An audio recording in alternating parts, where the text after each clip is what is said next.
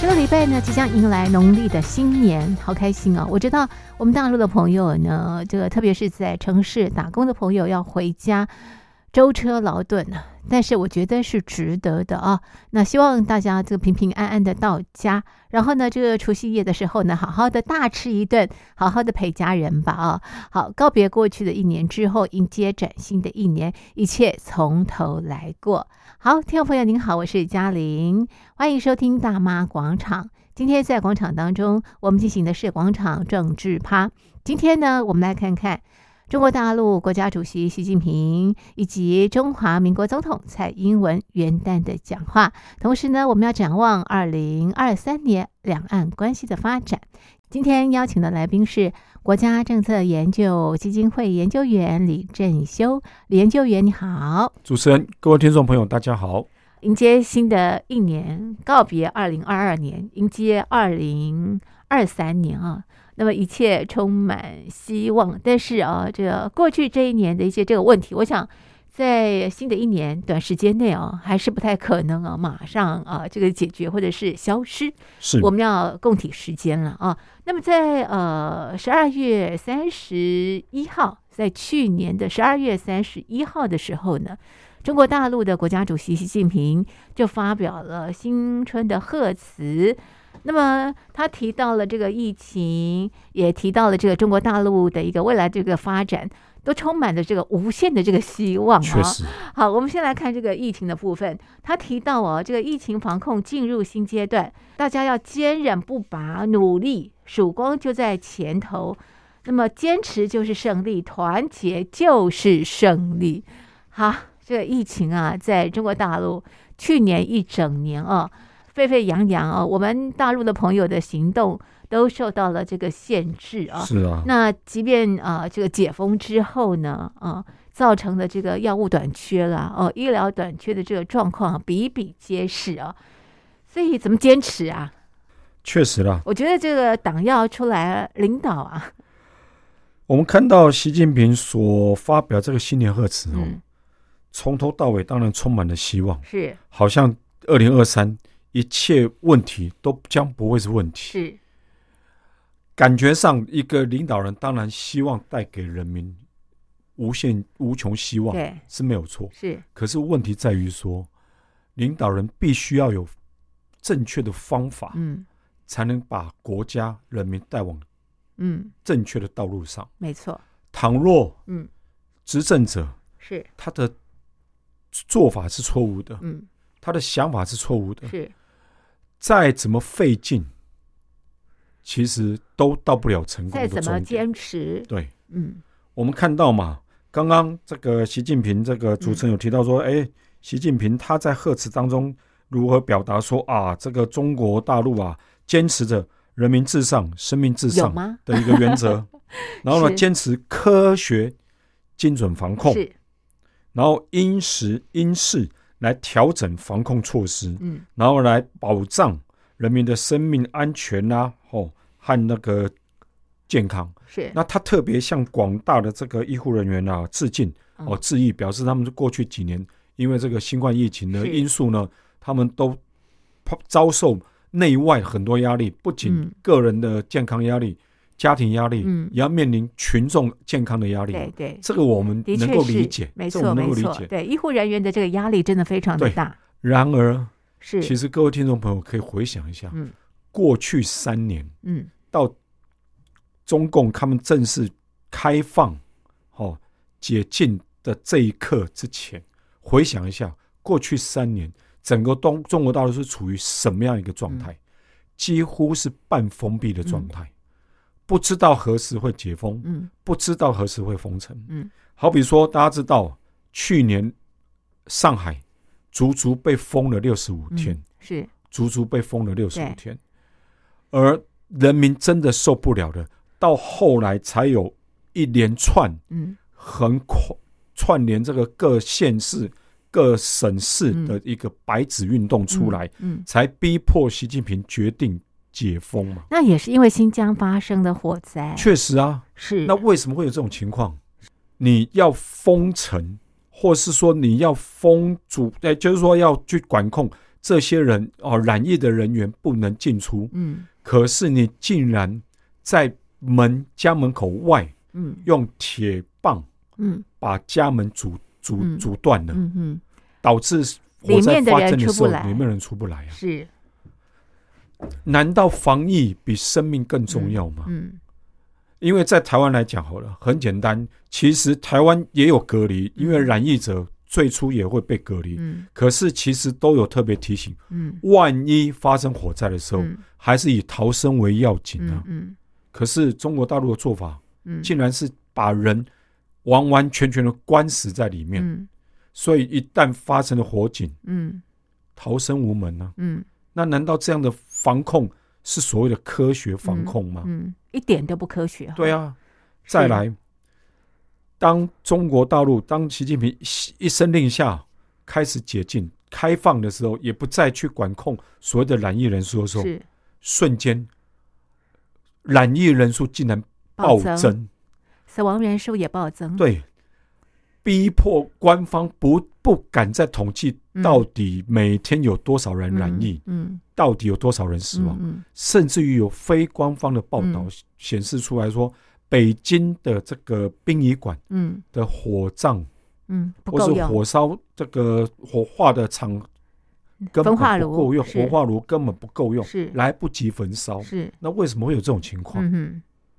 那难道不就是因为过去三年的嗯整个防疫的措施其实是错误？嗯到解封的那一刻，嗯证明了嗯其实就是错误。嗯大家想想看哦，过去三年全世界都因为嗯新冠疫情受到阻碍，嗯可是呢，各国因为这个封城嗯到慢慢的解封，嗯，到生活慢慢恢复正常，是，大家是这样走来。嗯可是中国大陆刚好相反，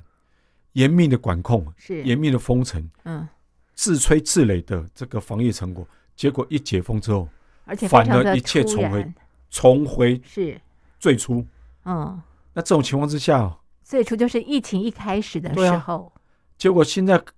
可能很多听众朋友还不知道啊，很多这个中国大陆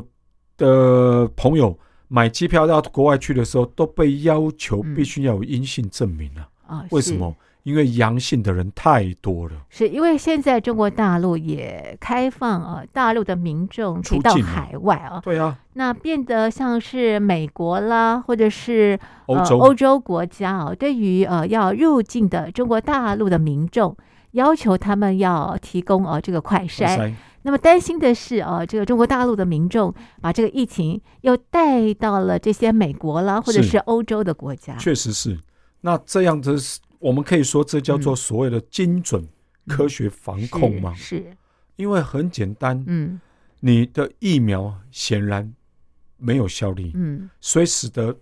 一般的打了疫苗的嗯国产疫苗的这个一般听众嗯朋友，对于这样的病毒病毒嗯完全没有抵抗力。嗯哼嗯哼，所以为什么一解封之后，是瞬间染疫的人数会激增？是是，那这种情况之下，难道中国大陆中共对。不需要负起责任吗？是，所以怎么可能曙光就在前头呢？是啊，这反而是让更多中国大陆人担心啊，是，因为其他国家慢慢生活慢慢步上轨道，对，经济慢慢复苏的同是时，反而中国大陆要面临面临进一进一波的这个经济衰退，是是，因为染疫的人过多。对对对，而满意且人风过控度三年，对啊，整个的经济活动哦都已经下受到降很大对冲内击需了也不行啊，，对，是啊，结果现在有更嗯多人反而因为疫情的因素，反而真的不能上班，啊哈甚至于被逼迫上班，是而导致疫情一发不可收嗯拾。哼那这种情况之下，难道这个就是中国共产党的政绩吗？是，所以哦，其实呃，虽然说新年贺词的确是要带给大家一些这个希望啊，是啊，但是呢，也应该要呃看到问题啊，解决问解决问题啊像现在在中国大陆啊这个解封之后，大家都非常的担心啊，担心自己呃这个染疫了，然后呢染疫之后呢，呃没有这个药物哈，或者是医疗资源不充足，所以现在很多这个呃亚洲国家啦，也很担心哦，中国大陆到呃，比方韩国或者是日本呃抢购药物。对这方面哈、哦，其实中国大陆自己也要好好检讨了。那为什么过这个去药会不足？哈，，对，那过去三年到底在忙什么？在忙什么党？在忙什么？那既然认为自己当时的所谓的封城，还有这个管控对都是成功的，是是，然后你的人民的生活，一般来说，你们不是常说自豪，其他国家正在严密管控的时候，嗯你们人民可以有自由的生活。嗯那，这种情况之下，那究竟对你们为这个疫情的结束是做了什么样的准备？嗯可是现在看来，几乎没有，是，几乎没有。嗯不管是抢药啦，嗯哦，抢退烧药啦，哦，抢那个抗生素等等，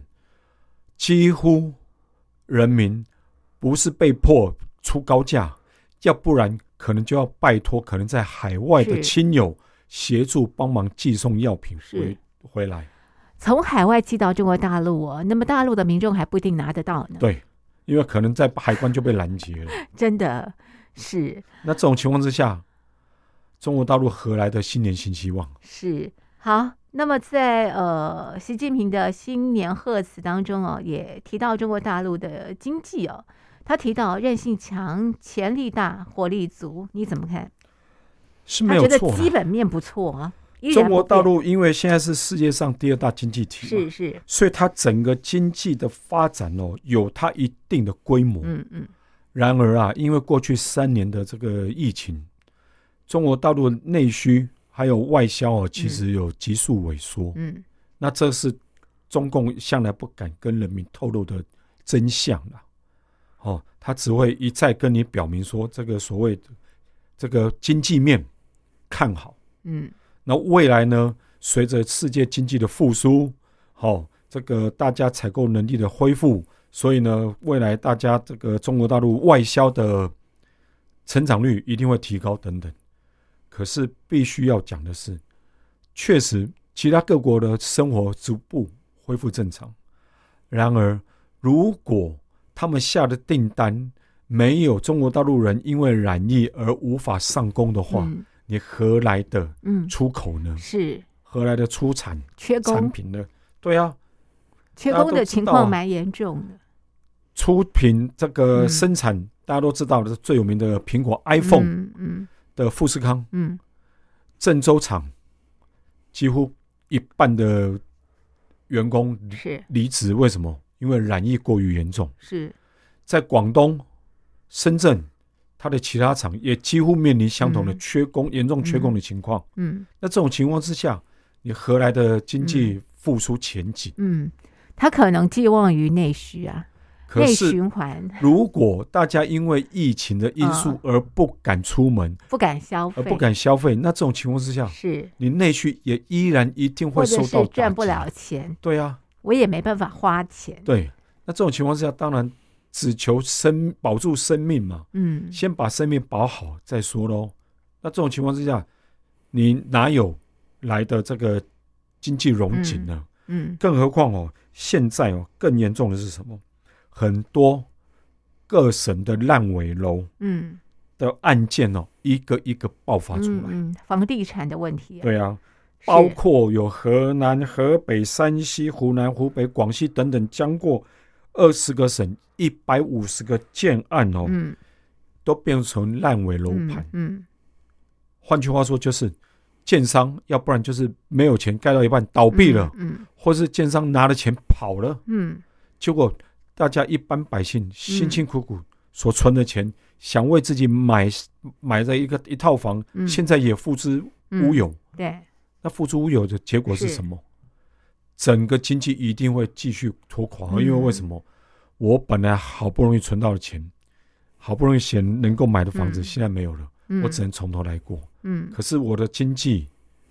我的生活也受到打击了。嗯那我要加上现在的物价嗯逐步攀升嘛，对那这种情况之下，我可能连生活、基本生活都会出嗯现嗯挑战、出现问题，嗯嗯。我何来能够有安身立命之所呢？嗯哼，再加上这个中美贸易战呢、所以在出口的部分也被掐着这个脖子啊、对所以也会影响到整个中国大陆的经济发展。对啊，尤其是这个贸易哈、嗯必须要靠你来我我往啦。嗯，你越有来越生往产，可是你生产要有人买。是是，那现在没有错，各国慢慢恢复，嗯大家也愿意买。对可是你没有人力生产的时候，是，那又要怎么办对？你就赚不到钱，对大家就会把单转到其他国家，嗯哼像是是东南亚。是，那这种情况之下，你的经济一定会再次遭受重创。嗯哼。那遭受重创，你的薪水不可能提升啊。外资跟外企啊，其实也转移阵地到东南亚的国家，因为现在确实在中国大陆的成本实在是太高，而且风险也太高了。尤其是因为中共逐渐把党的手伸进了私人企业当中，嗯嗯特嗯，别是所外谓资的企共业。同富裕，对，那这种情况之下，外国人当然受不了嗯你这种是政治干预正常经济发嗯展嗯的经济活动嗯哼的这样的做法了。嗯哼嗯哼，那这种情况之下，我们当然只有另寻生路嘛。对，所以这些都是在习近平的新年贺词当中啊、呃没有提到的，但是当他然对他也不敢于提啊，中国大陆未来的影响其实是非常大的啊，而且很深远。是大家不要看以为只是一时之间哦，嗯嗯因为毕竟一旦外资出走，对，短期之内它不见得会回头。是是是，没那错，这种情况之下，你的整个经济成长势必受到打击。对，好，这是在习近平二零二三新年贺词的这个讲话的这个部分哦。那么在二零二三的一月一号哦，中华民国蔡英文总统哦也发表了元旦的这个演说。那么在呃演说当中哦，也提到了整个国际的局势啊、是提到了乌俄战争啦，提到了这个疫情啦，提到了这个通膨，那也提到啊这个呃中华民国未来的一些做法，怎么样让呃这个呃中华民国的老百姓能够过上好日子哈？，是，确实啦，这个中华民国总统蔡英文总统哦，他特别向这个全民啊嗯祝贺新年快乐。是，尤其因为过去嘛，对，就是我们刚刚提到的，过去三年这位疫情因素嘛，嗯使得大家不管生活啦，对啊，都受到很大的影响，对因为这是大家可能记忆当中从来没有过的，而且这么长的时间，是啊，嗯，所以这种情况下，不管是大陆的听众朋友，包括台湾的民众，也都深感同身受。是是是那，这种情况下，大家如何去面对未对来？对那当然，因为随着我们防疫的成功，对，所以台湾人民的生活也逐步恢复。嗯嗯，好比说是，我们的隔离对，的家居在家居检的这样的时间做缩短，嗯然后在外活动的嗯范围，嗯还有必必须要强制戴口罩是的这样的措施，其实也慢慢的在缩减，希望能够不要对人民造成过多的生活的不便嘛。嗯嗯，没错，哦是那这种情况之下，当然蔡总统他个人会觉得说，哎，至少在过往嗯三年，对台湾的防疫算是成功的是，哦，算是成功的，嗯不至于会让太多人民对好、的生活生命受到影响。是是，那当然，他也提出了很多未来的一个期许啦。没错，那他有想到说，他有四个主轴嘛。嗯嗯哼第一个就是说持续走向世界，嗯第二个维持经济发展的动能，是，那第三呢，巩固社会安全体嗯系，嗯然后最后当然就是坚守国家安全。是那这当然有不同的一个面向。对，那持续走向世界，当然他首先就提到说，俄乌战争嗯对全世界、影包响相括当大，中国大陆跟台湾的影是响是，啊，因为俄乌战争引来的这个通货膨胀，嗯好、好比说燃料，是还有一些货物，对甚至于谷物是等是等，那这当然人民难免会受到影响，因为对毕竟对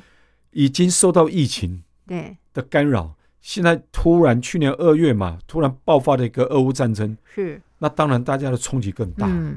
然后，当然蔡总统也祈勉大家要共体时间，嗯能够携手来面对未来。是当然，好的一面是台湾去年的经济成长算是很正向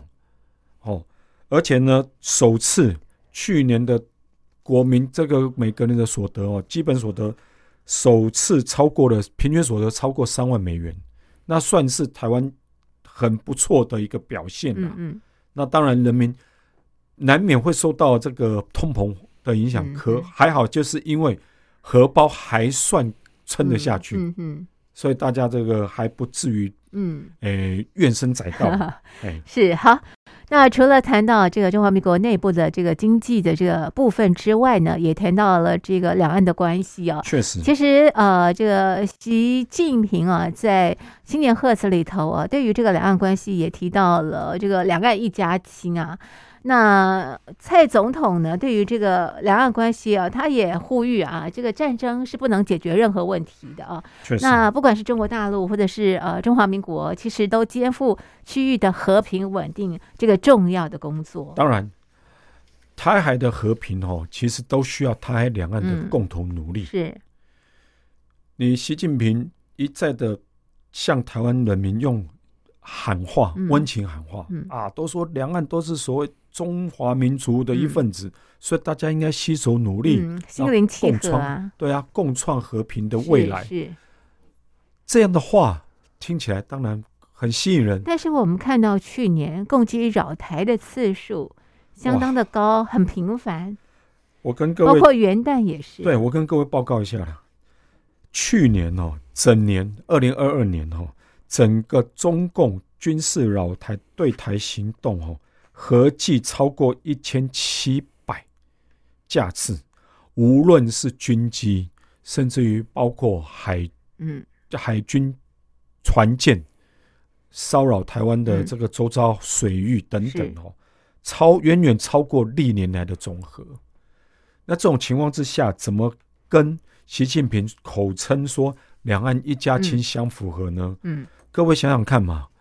你们跟邻居也好，或跟自己的亲戚朋友，嗯，再怎么亲，你总不会大家棍棒相是向吧？嗯哼，更何况你习近平动不动就把枪炮瞄准了台湾人民，嗯哼，瞄准了瞄嗯，瞄准了台湾。嗯那这种情况之下，要求台湾人民跟你一家亲，嗯那如何亲得下去啊？嗯是不是？嗯，我们蔡总统其实说的没有错啊，嗯这个和平是必须大家一起共同创造的。嗯可是和平并不是用威胁嗯而来的。嗯更何况你一再的用这样武力威胁的方式，并不能达到和平啊！是啊。不过去年两岸的关系也真的是哦，这个呃，真的是不起是伏非不常断啊的理想啦，特别对是哦，这个佩洛西来台之后哦，也让这样的这个呃状况更加的恶化。对然后呢，这个共军不断的这个扰台，我必然后须国际停台，是我必须要跟各位听众朋友解释说明。虽然可能你们在这个中共的这个宣传当中都嗯觉得说、啊，好像有有这个一群所谓的台独分子，嗯哦，跟外国政客、嗯，勾结等等。可是要知道的是，中华民国作为一个主权独立国家，嗯它当然有权利跟全世界任何的国家是嗯往来，正常往来嘛。对，就比如说，你习近平想去一个任何国家访问，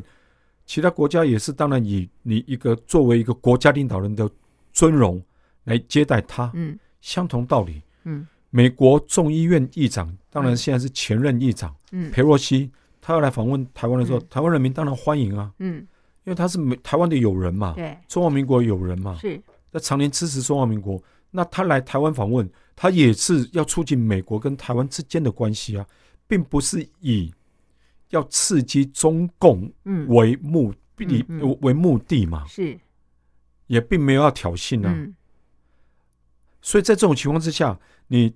中共竟然用所谓的武力恫吓，竟然以演军演，嗯哦，甚至于这么接近台湾嗯的军演的方式来回应。嗯那这对两岸一家亲有什么帮助？嗯嗯是不是？是那这种情况之下，你要求台湾人民去对接受你习习近平所说的是这一套统战，嗯怎么可能？嗯嗯那是绝无可能的、啊。嗯嗯你何不何不妨放下武器，好好的来对话，大家坐下来，任何政治旗舰也好，有什么不满也好，甚至于相骂都好，总比动动刀动枪来的好。对，哎，去年其实发生了很多事情，都是不利两岸关系发展。确实，刚刚我们提到的共军扰台啊、是比较武力的这个部分啊。那好比方说，呃，大陆禁止台湾的农产啊，或或者是渔获啦、或者是食品啊，其实也是伤了台湾民众的心哦。这一点哦，就让人家更更加百百思不得其解。因为其实两岸哦，其实都有一个 ECFA 嘛，嗯大家都知道。对，那这个 ECFA 呢，其实是允许两岸有很平等的一个经贸往来，嗯，也希望打破很多的关税障碍是是，哦。那其实大家都知道，如果有跟台湾做生意的听众朋友，嗯应该也都很清楚，嗯两岸在这方面呢，其实都因为 ECFA 的这个嗯嗯，的的这样的一两岸个经济合作架构，架构呢，嗯，受益不少。是是，可是呢，中共竟然在无预警的情况之下，就禁止台湾的农渔产品跟嗯食品的进口，嗯甚至于还用刁难哦。嗯我我必须要讲，我是刻意刁难的方式，嗯要求台湾所有的企业想出口产品嗯到中国大陆的企业，必须要填表。嗯听起来好像很正常，嗯嗯可是我必须要跟大各位说明。嗯，第一个，他要求台湾企业必须比其他国外企业嗯提早一年嗯要交出是这样的单子。嗯嗯那第二个呢，只有要求台湾的企业用嗯纸本回复哦。嗯，各位啊，你想想看，嗯现在是什么时代？是科技时代，对网络。网络资讯时代，是，大家都知道很多事情，其实网络上填表，这个 Enter 一按，对就完成了。是结果你竟也然比较环保嗯要求， 竟然要求台湾的是企用业纸必本须用纸本。那各位想想看哦，万一纸嗯本不管是寄送费是，寄送费时，其实是一是一回事。对对对，万一填表你有不满的地是方，你变成你退回来，嗯嗯我还要打电话去问你是是，哪边问题，是然后再重新填完，再寄对送过去。各位想想看，这中间耗费的人力成本还有时间，时间拉要了多多少长啊？那你这不是刻意是刁难是台湾人吗很？针对性啊，是不是？你如果是要求全世界，是那台湾人当然就没话是讲。是，可是你明明这种唯一的纸本回复的方式，其实特别是嗯针对台湾企业，嗯哼，那这种情况之下，嗯你要求台湾人民接受习近是平“两岸一家亲”的说法，哦。那怎么可能啊呢、然后他还说呢，中心希望两岸同胞相向而行，携手并进，共创中华民族绵长福祉。各位，绵长福祉是应该力求人民丰衣足食、是的，安居乐业、对，生活无虞。是特别是每个人的基本生活都能够受到保障，对对还有自己的人身自由、嗯，基言本论人自权由、哦行都动自能由够，受到是政府的保是护，没错，那这个才有办法维持一个人民族的绵绵是延延是长嘛，对，这对才是保障人民福祉的是宗旨嘛。是，那如果一个政权动不动嗯嗯去打压自己人民，嗯动不动就要用所谓的，不管是用这个数据的手段、嗯资讯的手段，嗯甚至于用那个监视器的手段来管控人民的嗯言行行踪的话，嗯那这样的福祉嗯，是好的吗？对，其实很多人不喜欢中国大陆，不是不喜欢这个国家，而是不喜欢这个国家的制度。制度啊，主要是制度，是，主要是制度。所以你其实各位听众朋友，其实现在大家都可以感受得到，很多国家其实所针对的，其实是嗯针对共产体制。嗯，针对中国共产党对，尤其非现在的人性数位集权，对非人性的做法，对，并不是反对中中国。或者是并民不是呃不喜欢大陆的民众，对啊，其实大陆人民其实大家都知道啊，是大陆人民很多是非常可爱，对然后友善的。是哎其是实，在国外，其实坦白讲，对，大家也希望你们多来买嘛，啊多来买，多来消费是啊。是，可是大家一旦想到了整个中国共产党的那、嗯那个这么蛮横、嗯，不讲理的嘴脸，嗯尤其是这些外交官嗯，所谓的“战狼外交”的嗯嗯这样的一个嘴脸的话，其实都会引起哎了很这多个的外反长感的。变成秦刚了，是接替这个王毅的王位毅置啊。对，那国台办呢，变成了这个宋涛，是那人事这也个做了一吼些调整。对啊，这个人事调整基本上哦，现在就是所谓习近平一人嗯拍板嗯，说了算。是那所谓这个